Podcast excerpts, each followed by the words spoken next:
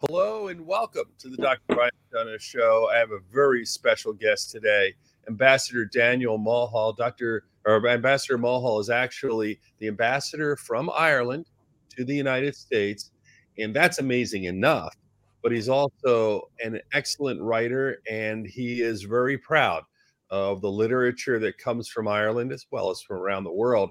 And this year, it's the 100th anniversary of James Joyce writing a, a classic novel, uh, one that probably has been discussed and kind of criticized, understood, misunderstood for years. And what he's really doing in his book, Ulysses, A Reader's Odyssey, is actually looking at it through his eyes and trying to, I think, simplify it and and make it so relevant because there's so much in there. I mean, it's been studied for 100 years. So, first of all, Ambassador, thank you for taking the time to join us.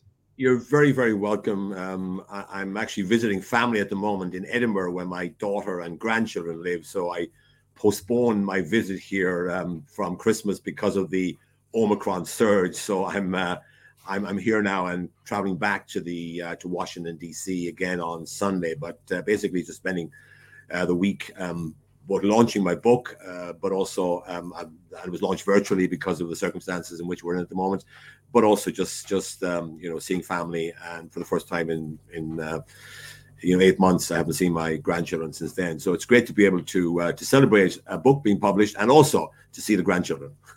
I, I guess that has to be so exciting. One of the frustrating things, and we've talked a lot about uh, the yeah. pandemic, is being separated from your family had to be really yeah. tough. No, that's right. I mean, um, from March of 2020 until July of 21, I didn't see any member of my family. My wife and I were hunkered down uh, in Washington, uh, unwilling to to make the journey across the Atlantic for fear of you know um, picking up something and also bringing the virus to our family, which we didn't want to do either. So uh, it was a sad time, really. I mean, we had to manage with Zooms and uh, and uh, Facebook, uh, FaceTime calls, and so on. We, we you know we I mean we uh, we endured it. We you know we managed, and that's that's one of the things that actually I I think we should draw from this um, experience the last two years that people have great endurance. You know that that we I mean I I remember thinking at the beginning, how's this going to work? How are we going to be able to do this? But actually, nobody thought it would be two years, and yet somehow you know most people have managed to uh, to fight their way through it and have managed to you know remain on an even keel and that's um that's no small thing and i'm i'm delighted to say that you know we've managed to navigate the shoals of this uh, virus um you know pretty well i mean our our our daughter and her family have had it but but they got over it pretty pretty quickly and, and uh, we haven't had it happily yet you know, fingers crossed. Hopefully, we can, um, you know, manage to escape it as well. But uh, you know, uh, it's been a tough time for everyone. But at the same time, you you know you have to hand it to human ingenuity and human endurance that we've been able to to cope with these uh, unprecedented circumstances that none of us thought we'd ever have to endure. And I've been following Ireland quite closely. The vaccination rate, the support, it's been incredible in the country as far as uh, people getting together. It shows a lot, I think, about the unification of the people and, and trying to help each yeah. other. And I think that's important. Well, we, we do have social cohesion in Ireland, I think, to a very impressive degree. And people have were, have been willing to abide by uh, government uh, recommendations. Public health authorities have been generally respected. We've had a small kind of resistance element, but it's been very small and very marginal. And uh, you know, we don't. We have some people who are anti-vaccination, but they're again small and peripheral. And uh, vaccination rates, as you say, have been off the scale. Um, you know, among the highest in the world, and and that, of course, is now reflected in the fact that our death rate overall uh, in Ireland has been one of the lowest uh, in the the world. Um, of course, we you know we have lost six thousand people, um, which for a country of of uh, five million is no small thing. But nonetheless, on a per capita basis, uh, we've done pretty well in coping with this uh, terrible pandemic. Well, it certainly follows a predictable path, and and I think you know that has to be applauded. And I want to talk about your book, but also yeah. um, a lot of people, I'm sure, are interested. You know, 40 years of being an ambassador, and you've been an ambassador all over the world, including the UK, Malaysia, other places. Tell me a little bit about what you've learned about people. I am curious about that because you bring that into your writing. You you have a really good understanding of the way people approach things, and I think that kind of gives you a greater vision of what Joyce was trying to achieve. Tell me about a little bit about what you've learned and how your your career has helped you that way. Well, I mean, the first thing I've learned is that no country and no part of the world has a monopoly on wisdom. So I think as a diplomat, you have to be completely open-minded and open-hearted because you've got to come to a country like the United States or Britain before or Germany with an open mind not believing that you know everything and you know the whole story. You don't. No one knows the whole story. We have to put the whole story together bit by bit, piece by piece over time. And so I have learned that every country has its foibles, has its strengths, has its downsides, has its upsides, has its quirks, has its fascination. So what I've learned from 43 years now of representing Ireland around the world and working also in our foreign ministry in Dublin is that if you approach life with an open mind, and an open heart, it's the best way to find your way through that uh, journey that we all have to undertake. So, you know, wherever I've been in the world, I've always been excited to be there. I've always been curious. That's the other thing that I, I, I like to talk about is the the virtue of curiosity. You know, actually coming to a country with an open mind. I mean, not coming and saying, "Oh, I know all about America." And of course, for Irish people, it's very easy to fall into the trap of thinking, "Oh, we know America." Oh, you know, I've been there many times. I, I watch American television. I follow the NFL. I know about baseball. I know about all aspects of American culture. But of course, when you come here you realize how little you know. I think it's important to come with a sense of humility, with a sense of being a learner rather than a teacher. That's one of the things that uh, that um, um, James Joyce says in Ulysses in the second uh, episode of the novel. Uh, he's a he's a teacher in the school, and the principal is a rather conservative gentleman who says to um, Joyce's character, um, "Oh, you, are not really going you're going to stay here. You're not really a teacher, are you?" And he said, "No, I'm a learner." And that is what I've tried to be as well wherever I've been. I don't believe in going around trying to teach lessons. Of course, I will tell the story of Ireland. That's part of my job.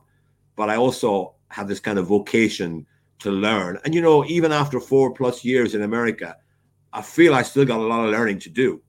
I don't think that at the end of my time in America that I will be a that I'll be the ultimate expert on America. There'll still be a lot of things that I'll be trying to figure out. And I hope that. But one of the good things about diplomacy is that when you leave a country, you you, you end up having a lifelong um, absorption in the affairs of that country because you you have learned to understand them to a certain level, and you you are eager to top up your knowledge. So you know, even though it's forty years since I left India in the early eighties, um, I still, if I see an article in the papers about India, I will tend to read it because I have that kind of basic knowledge of India, and I like to top it up, and I'll be doing that with America, hopefully coming back to America on a regular basis after I leave here. But it's that that flexibility, that open-mindedness, and that that vocation as a learner that's important to, I think, um, navigate the the um, you know the challenges of diplomacy because there are challenges. You know, leaving your home and family, especially during the pandemic. By the way, I think all of my colleagues around the world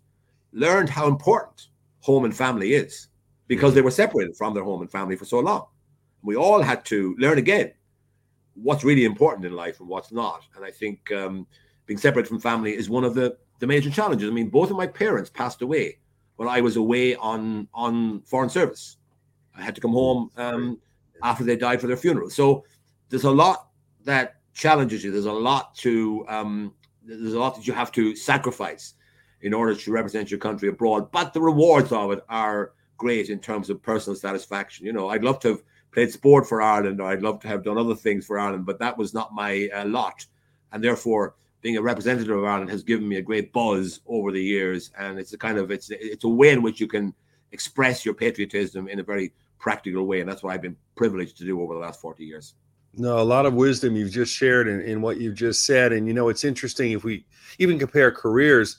You know, I see people when they're ill and their masks are off. I always say that you know they're the real people they are because they they need you, and then later on they kind of return to the people they are. Otherwise, you've seen societies and different cultures. Are we more alike than we're different, or are we all very different? What's your perception having been around the world and literally integrated yourself with countries? Yeah, I mean, diplomacy is about building on our similarities. So we're we're attuned naturally as diplomats to sort of to work on the things that bind us rather than the things that divide us. We know that they're there, and sometimes those divisions get out of hand and countries have serious problems with each other. But but you know, but by and large, diplomats have a vocation to to bind people together, to find ways of bridging gaps, to find ways of smoothing out the rough edges of relationships between countries. So um, so I I have I've certainly going back to my time in India, and India was, you know, in those days when I went there back in the early 80s, it was a very remote country for me. It was a country I knew little about and yet what I discovered was uh, the you know the humanity that we share. Uh, you it comes out more clearly when you live in a country that's not familiar to you, that's far away from you, that is that is remote.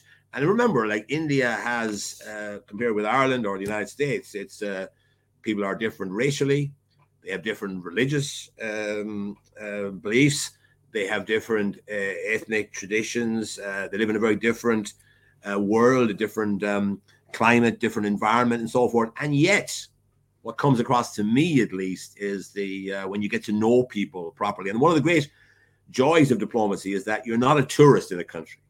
It's not like visiting India for a couple of weeks on a taking a tour around the great sites of India. Of course, we did that too, but you live there, so you have casual conversations. You soak things up uh, you don't realize you're learning, but you are every day seeing and understanding and and grappling with the realities of a different country. And what I found certainly from from meeting uh, Indians, um, getting to know them well, going to their homes and so on, is the similarities. That the differences are are somewhat superficial. Uh, of course, they're important, and they can they can divide people in very uh, dangerous ways. They can lead to conflicts, but fundamentally as a diplomat, I'm always drawn to the similarities between the different uh, branches of humanity. Fascinating. In case you're just joining us, this is Daniel Mulhall. He is the ambassador to the United States from Ireland. Uh, but in addition to that, and we're going to get to it, he has written a wonderful book, Ulysses, A Reader's Odyssey. Uh, Dan was born in Waterford, Ireland. He has lived throughout the world. And um, you mentioned you spent time in Dublin and even someone like me who casually visits Dublin, you can't go to Dublin if you know anything about James Joyce without thinking about James Joyce, Ulysses, and everything about it. And even if you go on one of those pub crawl tours or one of those artist tours, you know, you're taught about that. Tell me a little bit about your passion for that book. Um, clearly, um, some have said yeah. it is the sentinel book that was written in, in the entire 20th century. But tell me about your passion and and you, you put a lot of work into this. Why? Yes. Well, early in my career in India, actually, I discovered that Ireland's literature was a major asset to our country because I met people in faraway India, very different backgrounds to my own, that had a knowledge and an interest in the work of the great Irish writers. And that left me with a, a set of um, impressions that have carried me through my entire career. And throughout my time uh, as a diplomat, I have I have used. I hope I haven't abused, but I've certainly employed literature and history as a way of telling Ireland's story because, you know, one of the the you know the fate the the kind of default fate of a small country like Ireland of 5 million people is to be overlooked to be ignored. Now there are two reasons why that doesn't happen to Ireland. The first is all those McDonoughs around the world and others from Irish backgrounds who in their lives and their affection for Ireland, their affiliation with Ireland, their affinity with Ireland, make us a bigger country than we would otherwise be. And so next month we'll have the St. Patrick's Day Festival, which is a kind of a an extraordinary um, um, outpouring of Irish identity in the United States, and that's that's important. That makes Ireland a bigger country. It gives us a bigger footprint in the world than we would otherwise have as a small country of five million people. And then the second thing is our literature and our culture, because the fact is that we have conquered the English language. It conquered us first, by the way, centuries ago. It was forced on Ireland by virtue of the conquest of Ireland by our nearest neighbor. But we have used that language, I think, very effectively, and we've produced in the 20th century, especially um, a tribe of, of, really distinguished writers. And, you know, let me give you w- one anecdote. Um, I was asked in 1982 to speak at the All India English Teachers Annual Conference. 1,500 teachers from all over India attended that conference, and I spoke at this plenary session. Huge gathering, the largest group of people I've ever spoken to indoors in my entire career. I did it as the, at the age of 25 or 6. And afterwards, this young woman came up to me, and she was from Assam, which is a state, a small state in the northeastern corner of India. And she told me that she was teaching James Joyce a portrait of the artist as a young man in her school in Assam in remote northeastern India. And I thought, that's astonishing.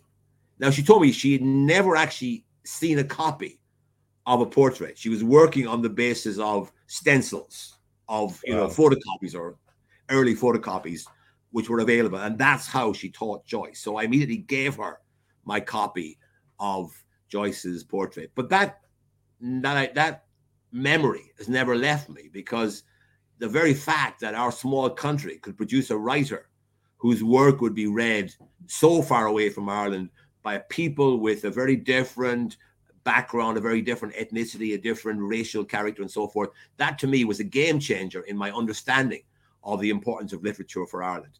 And I've taken that idea around the world with me. And for example, when I was in uh, Berlin uh, 10 years ago, a little more than 10 years ago, and we were in the middle of this terrible economic and financial crisis, and Ireland was, was in, in, in pretty bad shape at the time. And a lot of Germans, you know, thought negatively of us because they felt that we had kind of, uh, you know, um, we uh, we had let our economy, you know, go downhill, and and and they kind of blamed us in a way for that. It was, wasn't wasn't a valid um, uh, piece of blame attached to us, but it was the way it was. And and I remember going around um, Germany and giving talks about Joyce and Yeats, and I would always say at the beginning of my talk, now I'm going to talk about Yeats or Joyce, but I want to start by you've probably seen some reference to Ireland in the papers uh, or on television that we're not doing so well economically. That's true, having a bad time. I would explain this is what happens. You know, we've had this difficult situation our property sector, you know, imploded, the banking system went under pressure, and we ended up kind of having to go and look for help from the EU and the IMF. But I would say we're going to recover because our economy is fundamentally strong and you look forward to a couple of years' time, we'll be back at one of the strongest economies in Europe again. And that was the case, by the way. Mm-hmm. But to be able to to reach audiences who came to hear me talk about Joyce and Yeats, but then to be able to give that important political message, important for our government, for our people, for our economy, that was a huge asset to be able to do that and to to have this kind of companion message, the economic message alongside the cultural and literary message about Joyce and Yeats.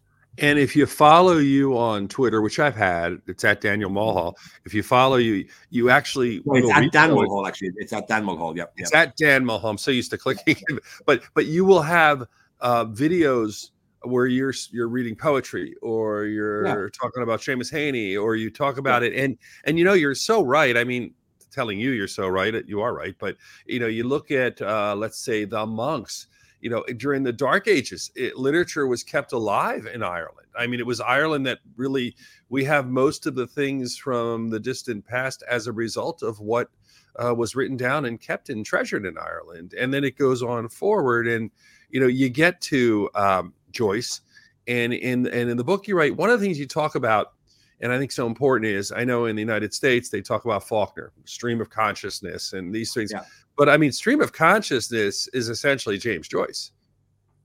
Yes, I mean, the great thing about Ulysses is that, um, unlike your detective novel or your crime thriller or your your action uh, novel, the action in Ulysses all takes part, all takes place inside the head of the main characters, especially the principal character Leopold Bloom, and that was a very novel idea, and I think Joyce did that because one of the first things that Joyce tried to do to make a living in the first decade of the 20th century was he came from Italy where he'd been teaching English for a few years. And he came back to Ireland to open a cinema. And it was the first cinema ever opened in Ireland. Now it didn't succeed because he didn't have that kind of business gene in him. He had a different gene uh, for writing and wasn't a great businessman. So the, the you know the project failed.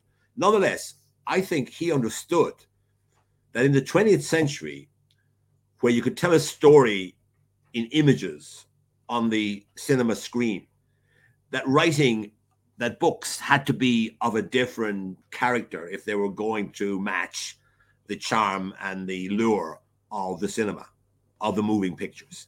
So I think that's why, that's one of the reasons why uh, Joyce wrote in this revolutionary way. And remember, I always say that that um, Ulysses is an odyssey. First of all, it's based on Homer's Odyssey, so it's an odyssey but it's an odyssey of language, of character, and an odyssey of the ways of the world. So, what I mean by that is that in Ulysses, Joyce writes in a whole range of different styles. Now that that puts people off. A lot of people are intimidated by the by the styles that he by the shifting of styles. Some of the chapters are fairly straightforward. They're like climbing the foothills of a mountain. But then you've got these steep climbs. And in particular, uh, one that uh, will be of interest to you as a medical man is the uh, uh the chapter which is known as Oxen of the Sun, and uh, it's um, chapter chapter fourteen, and it is set in the National Maternity Hospital in Holles Street in Dublin, a hospital that's still there, by the way. Um, and uh, Leopold Bloom goes to the hospital, and he goes there to inquire about a friend of his who's having difficult labor, and uh, and he, he falls in with these medical students who are, of all things, believe it or not, drinking in the hospital in one of the rooms downstairs in the hospital while uh, women are giving birth upstairs. And that chapter, which is very long and quite intimidating, and the reason it's intimidating is because it is it's all about conception. It's all about conception and birth but it's also it's written in every style of English. In fact, it starts in Latin and then it goes on to Anglo-Saxon English, medieval English, 16th century English, 17th, 18th, and it parodies almost every major writer from the Middle Ages to the early or the late 19th century.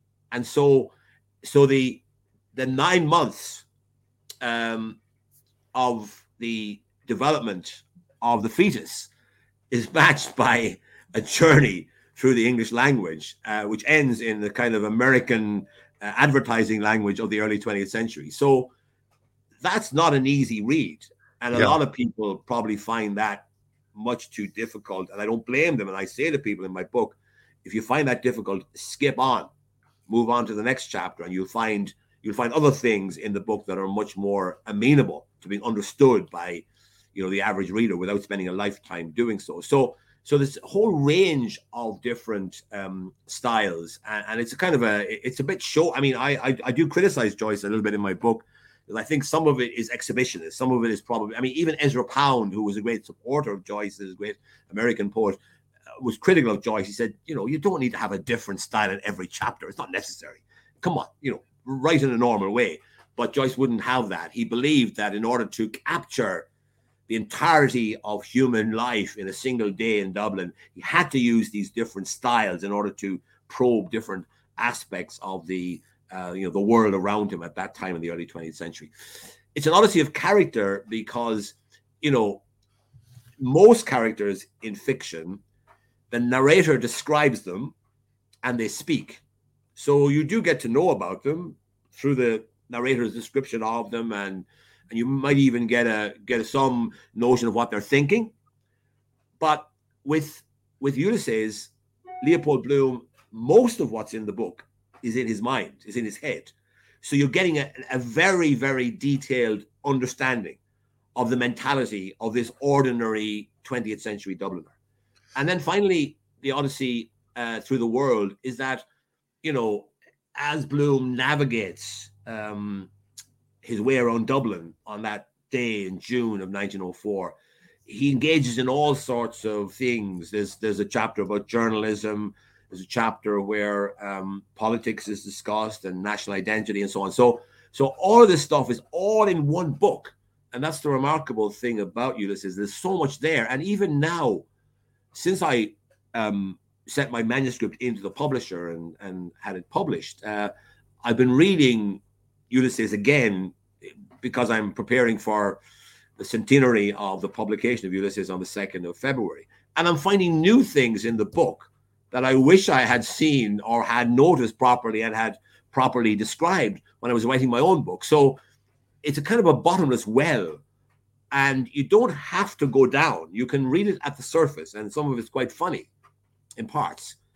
But if, if you want to dive down, uh, the depth of the the book is so great that you might spend a lifetime uh, trying to come to terms with it. That's not for everyone, but some people like that kind of um, sure. forensic activity, and I certainly have have become more um, keen on that kind of um, um reading effort um, now in my 60s than I was uh, when I was um, when I first encountered the book in Kansas City in the summer of 1974 when I was in my late teens. You know, it's really interesting you mentioned that because what you did was, I mean, many people their one and only encounter with this book is they they saw it, started it, and went to in the old days Cliff Notes and the present day Spark Notes and got somebody's interpretations. They get through a test or whatever.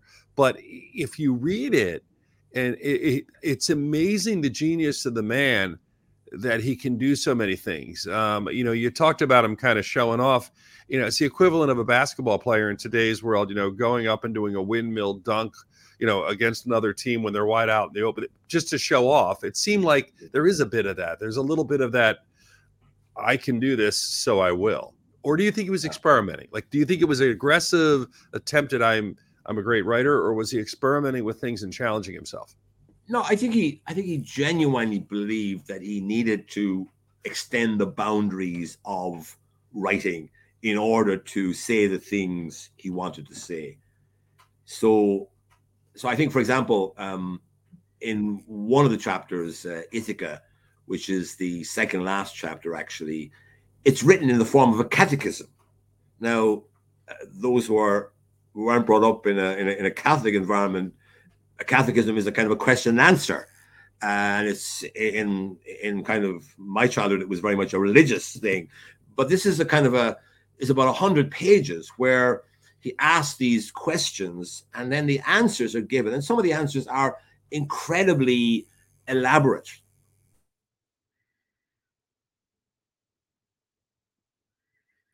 I think we've lost Dan um, at this point. Hopefully, he can reconnect with us.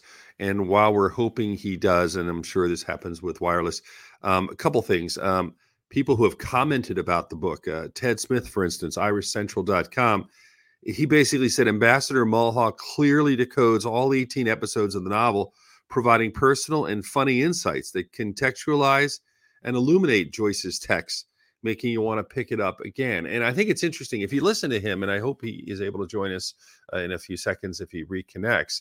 If you listen to what he's saying, you can hear the passion he has for literature. But what I took out of the first part of this interview is he's also using literature to connect with people and to do his job as an ambassador. I was fascinated by that. You know, when you interview people, you don't necessarily know what's happening when that occurs.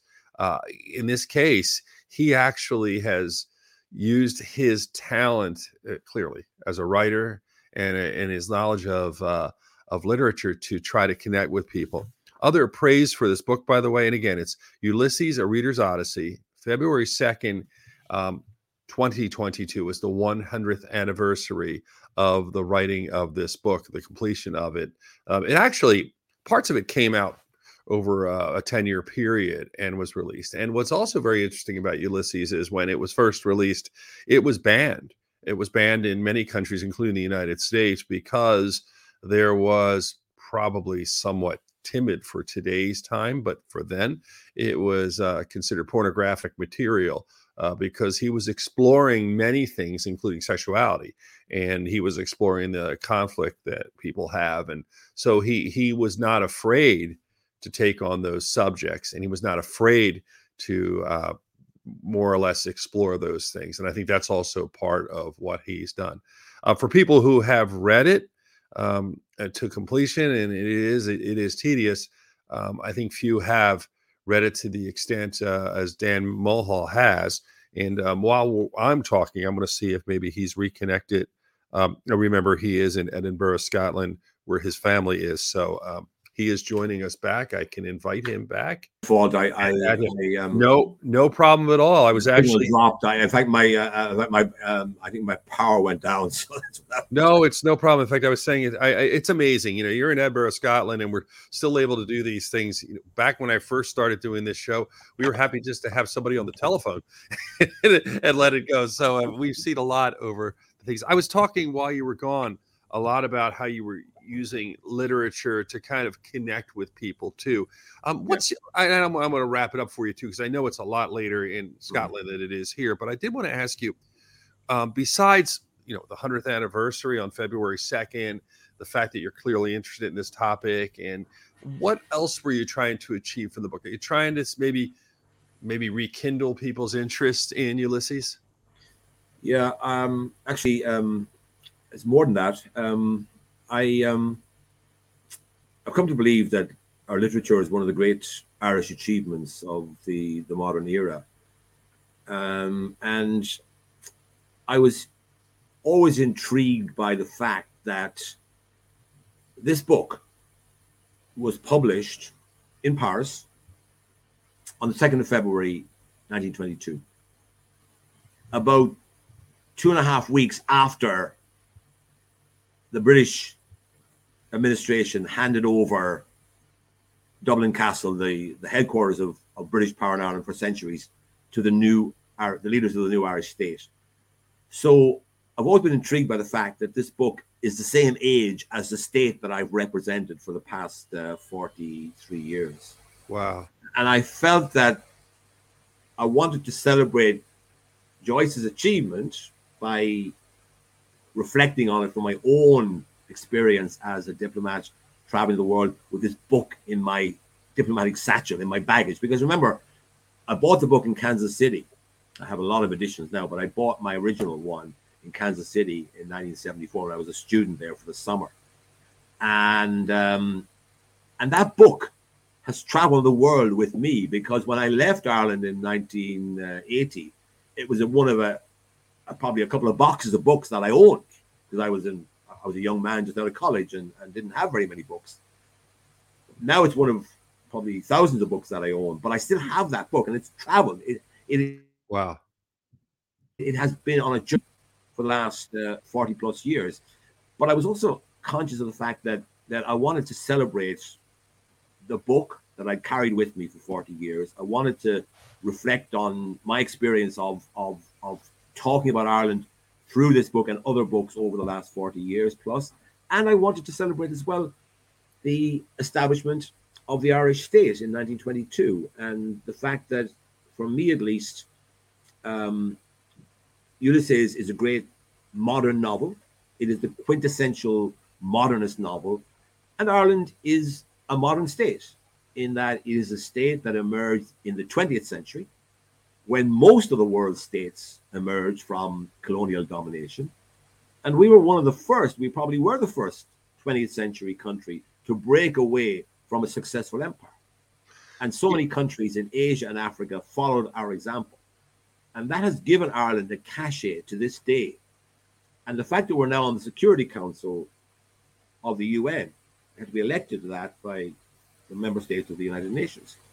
And one of the great assets for us was the fact that so many countries in the world, UN members, who became independent in the 40s, 50s, 60s, 70s, could identify with Ireland because their struggle was similar to ours. And I can remember that going back to India in the early 80s, when so many people I met then who could remember the Raj, who could remember the British Raj in India, talked to me about how Ireland had been an inspiration to their country when they sought to, to emulate Ireland by becoming an independent member of the community of nations. So, in a sense, my book is a celebration of Ulysses, of my career as a diplomat of more than mm-hmm. 40 years standing, and of the state that I have represented proudly for the last 40 years. So when you look at someone like Yeats and the poem "A Terrible Beauty," where he's talking about yeah. the rising in 19, yeah. do you re- do you think he clearly was impacted by those times? Was Joyce impacted uh, as well by seeing everything that happened, or was he was he away at the time? What what where was he? No, he well, uh, Joyce left Ireland in 1904, so he left Ireland um, 12 years before the Easter Rising, so right. he wasn't in Ireland uh, at all. However, Joyce is from the generation of Irish men and women who delivered independence to Ireland. So, for example, Patrick Pearse, the leader of the Easter Rising, was two years older than Joyce.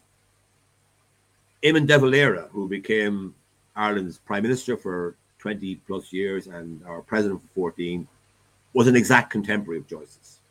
Now, not that they had much in common necessarily, but they were contemporaries. Mm-hmm. And therefore, Joyce, he took a different path. His path was to go abroad, remove himself from Ireland, but then forensically examine Ireland like a pathologist, looking at Ireland, looking at the entrails, going through the country with a fine tooth comb and revealing to us things that we otherwise wouldn't have known. Joyce was essentially, he took his politics from his father. And his father was a great admirer, a devotee of the great 19th century Irish politician Charles Stewart Parnell. And Parnell fell from power in 1890 when he was involved in a divorce scandal which caused him to lose his position as the leader of the Irish uh, movement, the Irish parliamentary movement uh, at Westminster, which was pushing at that time to get devolved home rule for Ireland. And so that was that was the world that that Joyce's that Joyce grew up in. And in a way, interestingly, 1904 is halfway between the fall of Parnell and the Easter Rising. So I describe 1904 when Joyce when Joyce set his his novel as a time when Ireland was on the cusp of change. And you see that political change reflected in the novel. So you do see, you get a portrait of his father's generation who were disappointed, dejected by the fact that their great hero had fallen from power. Joyce shared those views, and one of the reasons why he left Ireland was he felt that Ireland had betrayed her best and would betray him too. But then you have references in the book to Arthur Griffith, who in 1904 founded what became the Sinn Féin movement, very different from the one that exists today. But but Sinn Féin movement in 19 after 1916 became the the head or the titular head of the Irish independence struggle. So you do see in uh, Ulysses the kind of beginnings of a different Ireland emerging. But Joyce was really looking at the Ireland he left, and he was forensically analyzing that. But there are some hints, and of course, by the time Joyce finished his novel, Ireland had achieved its independence. And in fact, it was published um, uh, just a few weeks after the treaty between Britain and Ireland was ratified by the Irish Parliament, and therefore Ireland was set on the road to independence. But that doesn't that independence element uh, doesn't actually appear in Ulysses because uh, it's set in 1904. But you can see in the book that Joyce was aware of the fact that things had moved on, and that Griffith, Arthur Griffith, the founder of Sinn Féin, who had been an obscure character in 1904, by 1922 he was the president of the Irish Free State, so he had become a major figure. And Joyce has a little joke in one of his chapters where his main character Leopold Bloom is fictional, of course, but um, he's Hungarian Jewish background, and because of that, some of the drinkers in the pub in Little Britain Street, which is the the where the Cyclops episode is set, they talk about Bloom.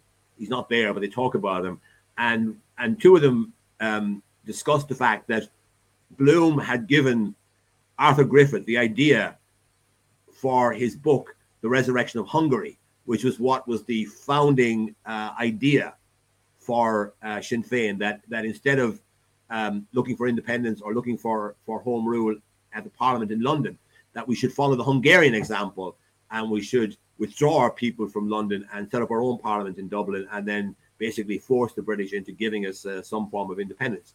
So um, Joyce plays a little game by pretending uh, that his fictional character gave Arthur Griffith the ideas that actually became the um, philosophy of the Sinn Féin movement, which ultimately became the driving force behind Ireland's independence movement in the um, period between 1917 and 1921 you know it's interesting. That's why history and english are just inextricably connected you know how yeah. they were. But i do want to thank you uh, by the way i got to tell you something. I told my father's obviously his family's from Lettermullen and i mentioned you know that we were talking and people were so excited in Lettermullen about you. And i got to tell you that's a little place but they know the work you're doing and i think it's greatly appreciated. It isn't just waterford where you're from? There's all over the country i think people have appreciated well, I, I, I represent the entire country i sometimes uh, give a bit more attention to Waterford, but that's just the way it is. We're, you know, in Ireland, we're all from a county, uh, even a bit more than America. I think we all have a kind of our local, um, you know, allegiances, mainly centered around Gaelic football and hurling, uh, which is what kind of gives us our county identity. But um, hello to all the people in Lettermullen there. And Ambassador Daniel Mulhall is a is the author of Ulysses, a Reader's Odyssey. I got to tell you, I think it's worth the read uh, and it may whether you read Ulysses or not, it, it it breaks things down and makes it fun. And I think that's yeah, my book is for people who are it's, it's for people who have read Ulysses, are going to read it, or those who will never read it but want to know a little bit about it. And I try to give a flavor of the book, which I think I do in a way that's accessible to the to the average reader. Well, I appreciate all your time, especially I know how late it is in Edinburgh. Um, enjoy Edinburgh; it's a pretty pretty amazing place, and uh, and spend some time with your family. Thank you, thank you very much, Ambassador. Thank you very much. Bye bye. Thank you.